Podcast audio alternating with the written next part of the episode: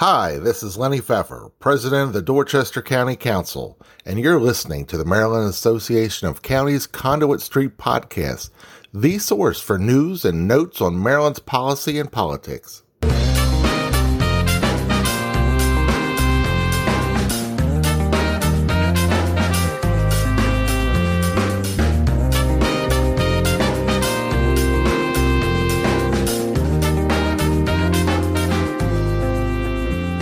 Welcome to the Conduit Street Podcast. This is Michael Sanderson taking the mic and the reins today. And I'm happy to be joined by a special guest, um, a longtime friend of mine and a colleague in the county community, Todd Mohn. He is the Queen Anne's County Administrator. He's a longtime county engineer. And I'm delighted that you can make some time to join us for the podcast today, Todd. Welcome. Yeah, thank you, Michael. Good to be here. Well, for our listeners, um, let me tee this up a little bit. A couple times over the last few weeks on the podcast, we have made mention of the Train Commission. It's the Transportation Revenue and Infrastructure Needs Commission. Maryland has decided to bring together a lot of stakeholders to talk about transportation projects and funding and so forth. And we have spent a little bit of time talking about that charge and a little bit about MACo presenting before that panel and transportation issues generally. And a couple times we sort of said, let's put a pin in this because we want to talk in a little more detail. So I want to deliver on that today. Uh, Todd is actually one of the appointed members of the Train Commission, and he, along with MACo President uh, Calvin Ball from from uh, uh, from Howard County, the Howard County Executive, and 2023 MACo President, um, are members of that commission and have been among the folks who are hip deep in looking at transportation financing, project selection, and so forth. So we already wanted to get Todd to join the podcast anyway. But layer on top of that, the talk of the town lately has been transportation funding and cutbacks and so forth. This felt like exactly the right time to talk transportation. So, you ready to spend a little time on that, Todd? Absolutely. Absolutely. Let me first just say that it was an honor for myself to be selected to be a member of the Train Commission. It's uh, it's quite uh, uh, been a good experience for me as a as a longtime engineer and now county administrator to be recognized by the governor to participate on this very very important subject matter. You know, for all of the you know Maryland residents. So I, I must say I am uh, I'm delighted and honored to be a member of the of the commission. I'm happy to hear that, and I think Marylanders generally don't realize the time and investment that comes from basically volunteers who commit their time and effort to things like this. Uh, you know, a blue ribbon commission on transportation, or a task force to deal with some public safety issue, or an advisory panel that oversees some state agency and the services they deliver. There's lots and lots of people who are, in my judgment, unsung heroes for giving sort of citizen level guidance for lots of things and sometimes guiding important policy or important services. So, hats off to you for contributing your time and expertise, along with a pretty star studded panel of people from different walks of life and different parts of government and thereabouts. So, the, the commission's underway. It's got a two year charge. Let's talk about that in, in a second. But for our listeners' benefit, maybe not everybody knows what a county administrator is and does. So, can you give us a little bit of the ABCs on your role with Queen Anne's County government and how you got there from from your beginnings on the public works and county engineer side? Well, certainly, uh, being the county administrator has a, a tremendous amount of facets, uh, as as anybody can can imagine. I mean, it's I've got uh, ten ten very uh, different departments uh, that form our county government here, and of course, uh, various outside agencies uh, that have to sort of manage budgetarily, including the sheriff's office. Uh, the, of course, the big gorilla, the Board of Education, and that's a, a story for another day. We know what's what's happening there with the uh, the Kirwan Commission, so that's that's everyone's big gorilla right now. But Public Works, you know, prepared me ideally for for this role because of my uh, background and knowledge of the county as a whole, I was 30, you know, I've been here in Queen Anne's County now going on 32 years. Um, uh, most of those were with the Department of Public Works. You know, I came up through the ranks through the uh, the roads division. I was deputy director and then director of public works for uh, over 10 years. And uh, it prepared me very well because I got to interact with all the other agencies and departments within within the government. And you know, now as the as the as the county administrator, I have the um, the opportunity now to work and mentor and develop all of these departments so we can achieve you know common you know county objectives that are given to me from the leadership of my county commissioners. And we do have a great group here of county commissioners. I will say that in, in Queen Anne's County. Uh, so there's a lot of different facets. Um, currently, we're also working uh, on, as another example, outside of Public Works, uh, a regional detention center, which is uh, another cutting edge project uh, for the state of Maryland, where we're going to try to regionalize three different counties together and uh, and build a, a regional detention facility to suit to suit this area. So and, and save hopefully you know millions of dollars for the, the taxpayers of Maryland. So, all right. So I think that that context is helpful. You you got promoted out of the public works universe, and now you're the big picture guy. I mean, I've I've been a guest sometimes before your county commissioners, and you sit at you know sort of alongside the county commissioners as the elected county commissioners serve in that sort of dual role as a legislative body, but also in an administrative capacity. And you're the COO or chief administrative officer. The, the, the county agencies report through you, and you offer guidance to them and so forth. So it's a it's a big role. I know MACo as an organization, we rely really heavily on the county administrators, especially in the medium and small size counties. Um, we can rely on the county administrators to be the person to go to and say, "Hey, wait, are you having this trouble with animal control? Because one of your neighboring counties is, we'd like to put them in touch if you can help them. And the, the county administrator is frequently the Jack or Jill of all trades to be able to say, who do I talk to? Right. so that's, that's okay. absolutely right. We have all kinds of complaints and, uh, you know, anything from parks and rec to animal bites, uh, animal control, uh, community services, you know, public safety our detention facility, police, you know, force, sheriff's department. So it's it's a wide, wide range um, of things. Um, and as I mentioned too, the uh, the big gorilla, the board of education. We do have a great relationship with our board, but uh, as we know, that's uh, that's a huge part of our annual budget and uh, and growing, obviously because of right. Uh, the Kirwan Commission uh, blueprint coming forward. Right, right. Mm-hmm. So, all right, so that that sets the stage a little bit, and I, I know I know I would be remiss if I missed an opportunity to give props to the other affiliate of ours that you still have connections with, the County Engineers Association of Maryland. Um, that that's a group that that's really active, engaged on behalf of their members with with educational opportunities and so forth every once in a while the MACo staff and sometimes I get a chance to to speak to that group about a policy issue or legislative matters and so forth. But that's a good group to work with, and your name's got to be on plaques all over that group because I know you've got a long history with CM, right? Yeah, I'll, I'll give a nice shout out to the County Engineers Association of Maryland. It's been a wonderful group. Um, I've been fortunate enough to have been uh, selected and elected as the, the president of the County Engineers Association of Maryland in my tenure with them, not once but twice and uh, over my tenure there. And it's it's a wonderful team, uh, members all over the state. And I will say that uh, unlike um, county administration, county administration, county administrators, county execs, mm-hmm. typically the public works guys, they you know literally have uh, decades of experience, and they usually stay in their jobs for for for decades on end. Um, you know, county execs, county administrators sometimes come and go a little more quickly than uh, yeah. than public works guys, but it's a great group. I'm still active with them, uh, and we have great conferences twice a year. So it's uh, yep. I got my roots there. So yeah, thanks.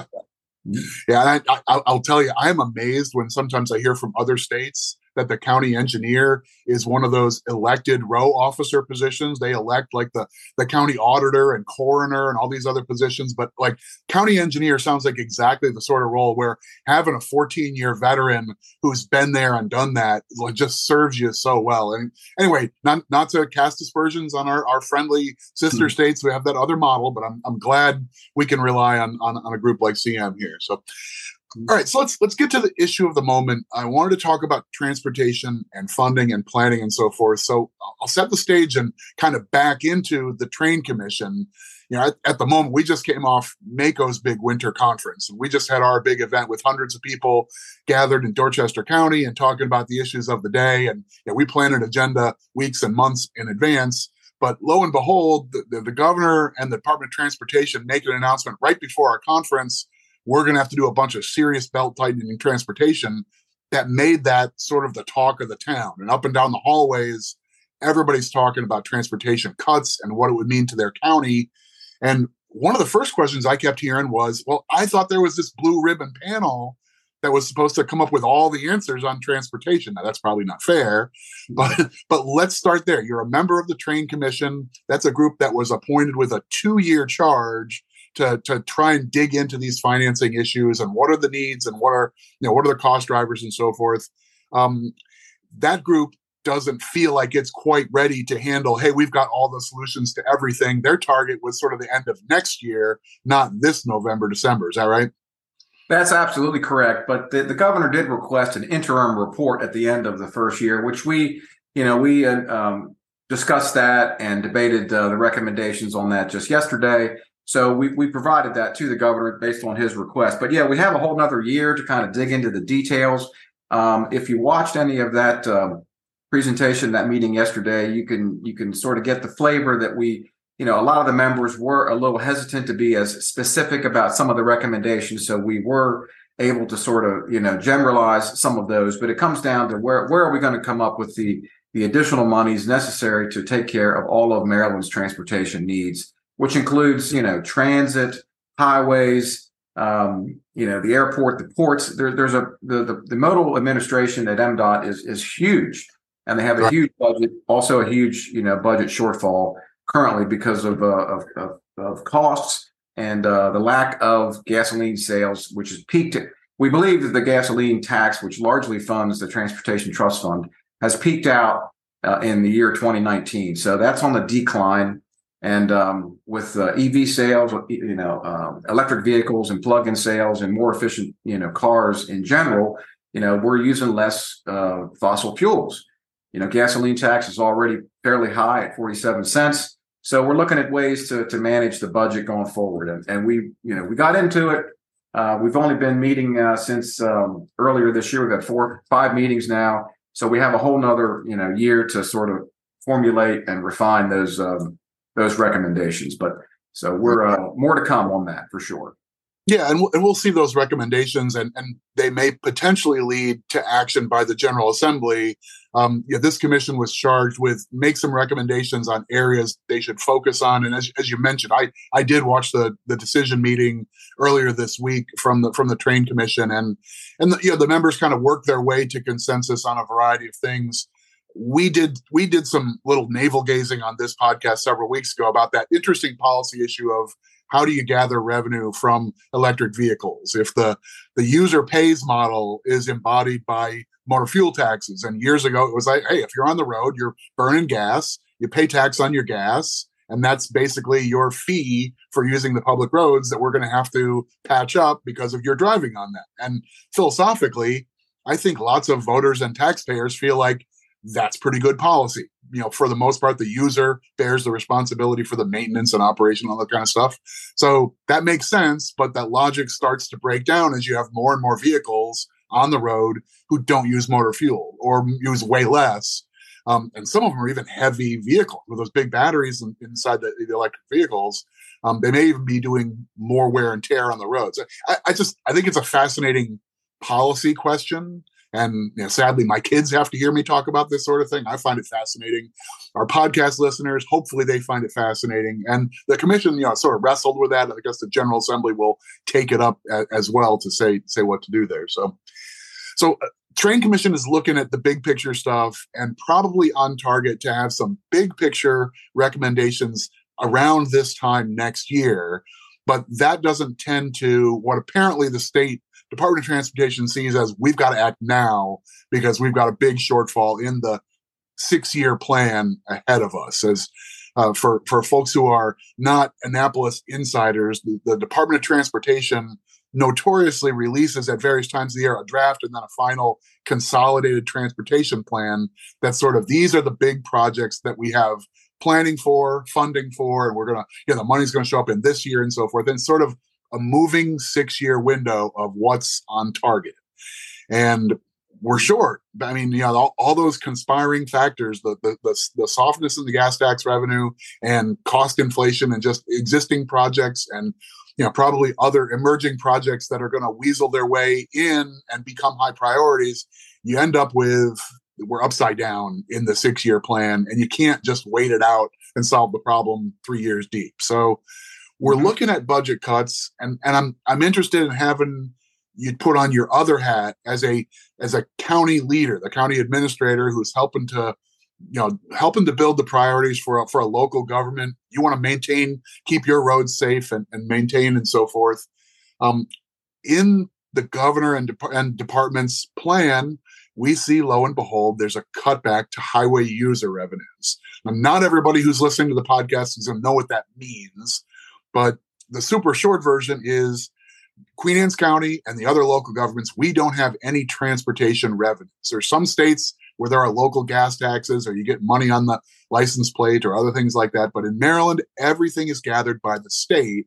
And then there are distributions back to the locals to take care of the, the lion's share of the roads that we maintain. I, I think last time we counted, it was like 83% of the of the, the road miles are maintained by local governments, not the state they used to send 30 cents on the dollar of most of those state transportation revenues back to the cities and counties.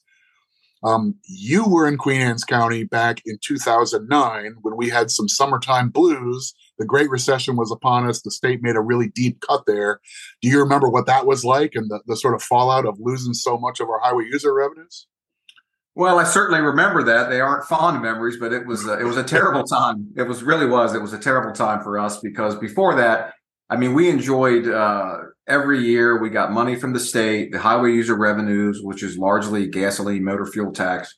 We received that, and it had to be used um, for highway maintenance. Period. And we had to right. sign, sign, a statement every year, back send it back to the MDOT saying I attest that I used every penny in road maintenance. I couldn't use it for anything else except for highway maintenance. And we we had a substantial uh, budget. We had a great workforce. I had about sixty five employees. And we did everything from soup to nuts on our on our road system. We built new roads. We replaced bridges. We bought equipment. I mean, the the highway user revenue source, the funding from the state, completely 100% provided us enough revenue to maintain the 565 miles of county roadways that we had in Queen County at that time. Yeah. Uh, then, you know, we we got wind that you know we were going to see some cutbacks uh, that happened, um, you know, a few years prior to that, and the state sort of paid that back. But this time we weren't so sure. It was about a 90 or 95 percent cut, and we we sort of knew it was coming, and, we we fought it. I think you and I and some of your colleagues yeah. uh, went down to the General Assembly those years and you know screamed, you know, we can't survive without you know the HURs. We can't survive these cuts. And uh, lo and behold, um, well, we all know the story. They they cut the money anyway. Um, the one little piece of saving grace that helped for a, a period of a, a, year or two was back then we had uh, i think it was called uh, stimulus or ARRA money. It was some federal right. got pushed down to the counties. That you know bought us a little bit of time and allowed us uh, here in queen anne's and i'm sure other jurisdictions to keep the workforce on. We got some money you know that took us a couple of years. We spent all our reserves that we had. And then you know it came to be uh, doomsday. So we here in Queen Anne's County, we had to we had to actually lay lay off members of the workforce. We had uh, early out packages so we could reduce, you know, the workforce in that fashion, and it was painful. It was painful. So the roads division at that time, I was the chief roads engineer during that time period, and uh, we went from uh, uh a workforce of 65 down to about 30, which wow. You know, greatly curtailed our ability to uh, do things that our citizens, you know, really enjoyed and and frankly demand. I mean, we have to maintain our roads, cut the grass, keep the drainage flowing, all the things, pick up trash, and uh, it was a struggle for many many years. In fact, we had we had one policy that we that we developed um, you know, for snow removal. Um, and it was, it was, uh, the public destroyed us on it really because we said, well, we're not going to even come out with a snowplow until there's three inches of snow on the ground on the roadways. And it was just, uh, it was horrible. I mean, people just crucified us. So, um, you know, we slowly had to integrate uh, and provide for, um, you know, for those services through the general fund, through the general tax base, which is, isn't really a road user charge, it's property taxes to, to fortify, you know, the, the road's operations. But uh, but since that time, you know, we've slowly, slowly clawed back uh, with the help of um, you know general fund revenues to uh, to provide services, and we're still not back uh, to that level where we were in the heyday of uh, highway user revenues prior to those huge cuts, unfortunately. So we we still have things that we can't do as far as road construction, uh, bridge construction. So we're um, we're sorry about that, but we are we, we are gaining some ground. Were, but now now we're looking at some more some more cuts. We felt like we were kind of getting back and hope hoping that HUR would sort of get restored at least, if not fully, you know, to uh, to a point where we could maintain but uh, these these cuts, you know, couldn't come at a worse time for us. Yeah, I mean that that narrative is exactly like that's the mother lode of what I wanted to bring to the podcast. That that you haven't been there, you're the boots on the ground, but haven't seen what it meant to the to the workforce, the number of projects you could do, and the number of things that you could tend to on behalf of the residents was just wiped out. As I recall, you, you, you, were, you were exactly right. The, the, the, state made a cut during the legislative session. They said, you guys are going to lose 100, and then it turned into like 160 million bucks. And we sort of didn't say yes, but we said, hey, if if if like a year or two of losses in uh, to, of that magnitude is what it takes to get through this great recession, and that's our part, we get it. I mean, we don't like it, but we get it and then it was the legislature goes home the budget is passed and it's it's something like the first of august the the brand new fiscal year has just kicked off and everybody already had their belt tightening you know losing 160 million bucks was a big loss and then suddenly the board of public works hears this proposal we're going to take 90% of what's left. And it left you know like queen anne's county is down to something like seven cents on the dollar of, of where they had been in a budget that you've already you've already passed right? Um it, it, it was i mean the timing was awful the consequences were awful and the fact that it wasn't just a hey one or two years of suffering then we'll be back on track is is the perverse twist here that this wasn't put right back like a lot of things were following the big recession it turned out they shuffled the deck around and so forth and, and ended up redirecting those dollars to state transportation needs and we've been just clawing our way back. I think, you know, the latest plan from a couple of years ago was going to get the counties up to around 30 cents on the dollar. That doesn't sound great, right? That's just a couple of first downs for the Ravens. That's not a touchdown. That's not even a field goal. That's just, you know, a couple of catches, right? But yeah. the 30 yard line is better than the three yard line. So we're making some progress moving in the right direction. And now, I don't, I'm going to torture this analogy, but now this is like the penalty that calls back the last winning play you know, we we now we got second and fifteen. Um, I, I, I don't know what the what we do here, but that's what this means for the local governments. For the proposal on the table to say we're gonna we're not to be able to take the next step with highway user, even though there was this big bipartisan consensus to do it just a couple years ago. Is I don't know. I saw it on social media media as a gut punch, and that's that's that's not an unfair phrasing. I think. Yeah, you're absolutely correct. I mean, it's devastating for us because uh, we felt like we were gaining some ground, and now now we hear that even even state highway is has threatened and done some saber rattling and say, well, we're not going to mow as much grass, we're not going to pick up trash on the state roads, and you know, folks folks aren't going to like that very much when that starts to happen, and they're going to cry to the local elected officials, my bosses, my my leadership, yeah. and uh, they're going to want answers as what's going on here. Why why can't we get these uh, these state roads, you know, the grass cut and and keep them maintained, looking nice? But uh, it's it's going to be challenging for all of us going forward. There's no question about it.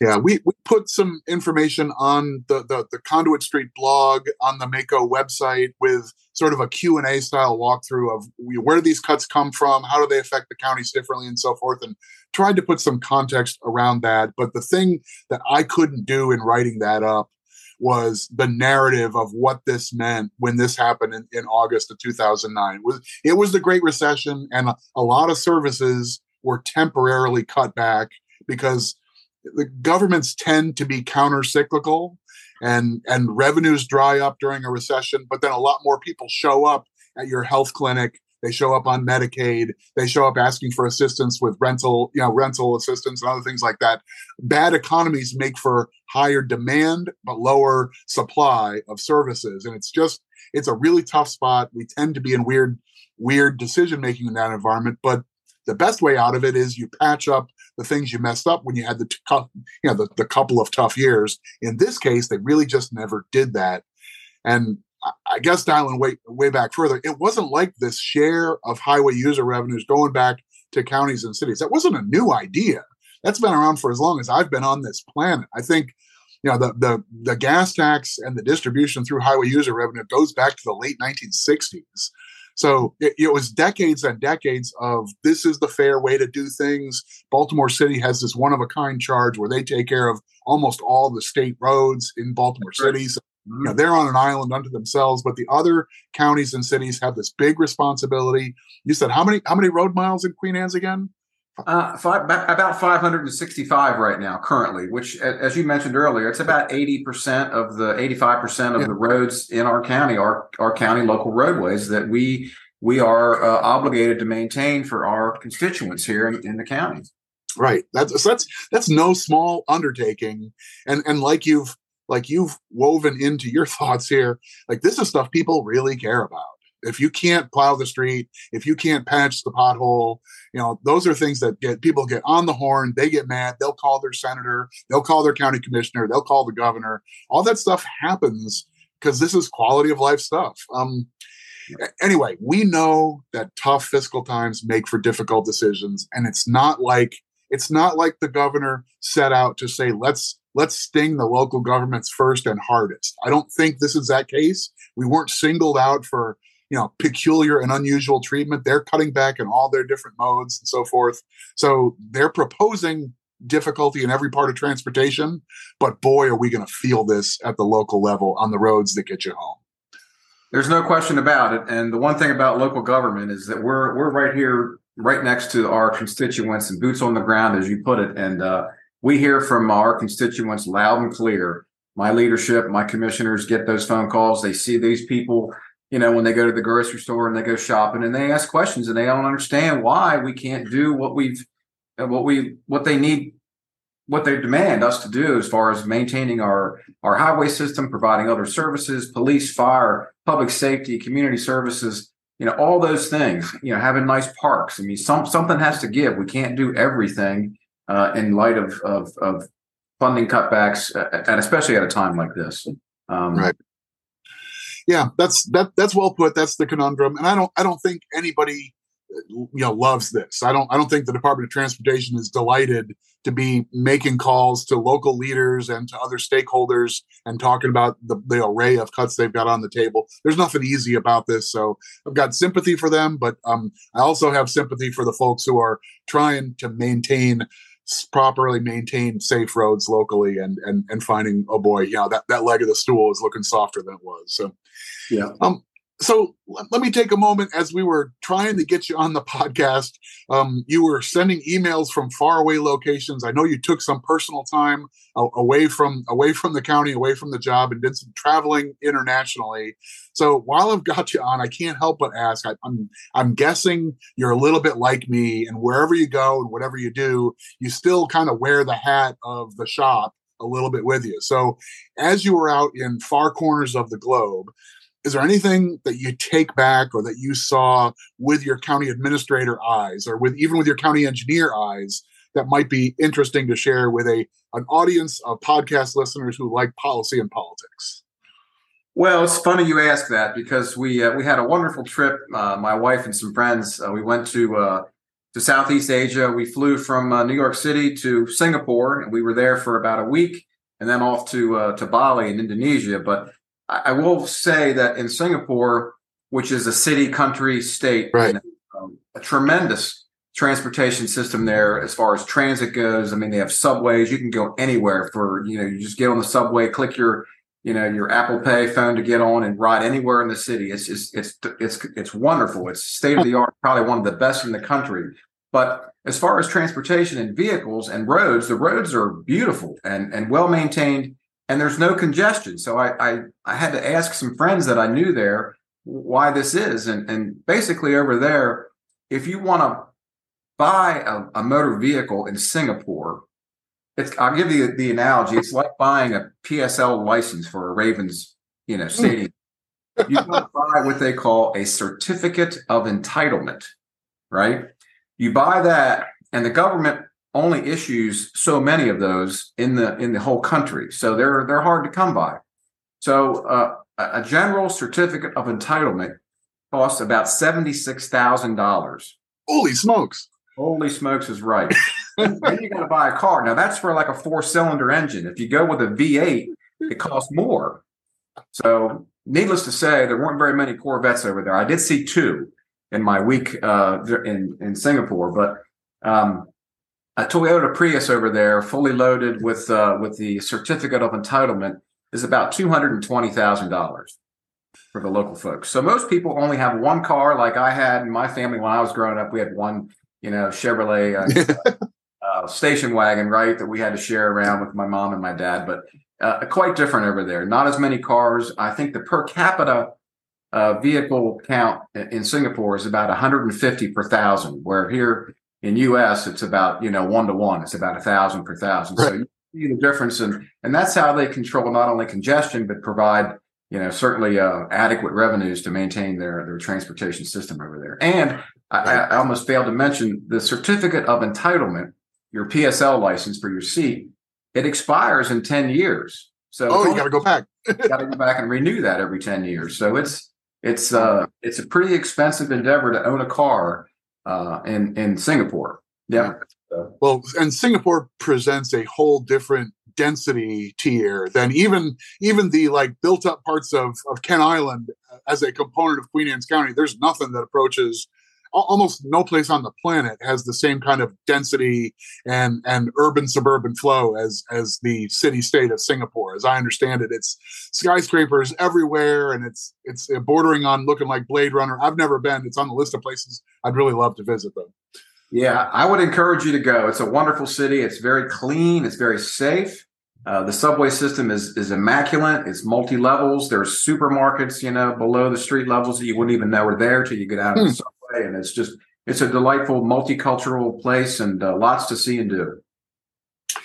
All right. Well, thanks for the field report. Um, you know, we we we send a we spend a lot of time, you know, navel gazing and talking about Annapolis, and sometimes we get as far as Princess Anne, but and sometimes we get as far as Guam. We are we're big on Guam, but we this is our first report from the field in Singapore, so that that's that's good. It's expanding our horizons. I love it. Well, I, I um, happy to do that. Happy to provide that insight. It was a wonderful trip. Well, glad to hear, and I hope you got a got a good uh, relaxation time as well as uh, getting kick around and look at public infrastructure. Hey, Todd, thanks so much for carving out some time uh, talking to us and to our listeners.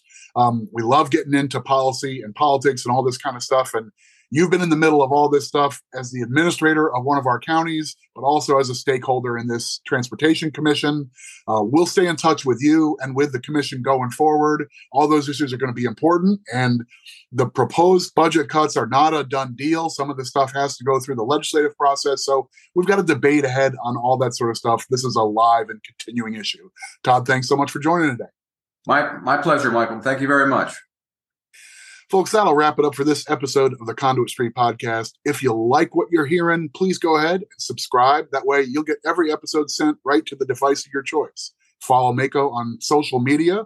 That's the Conduit Street blog. And of course, all the various places where you can find your clicks and your tweets and your follows and all that sort of stuff. Are we still doing tweets? I don't know. Anyway, so with that, I'm Michael Sanderson, thanking Todd Mohn, and we will talk to you soon.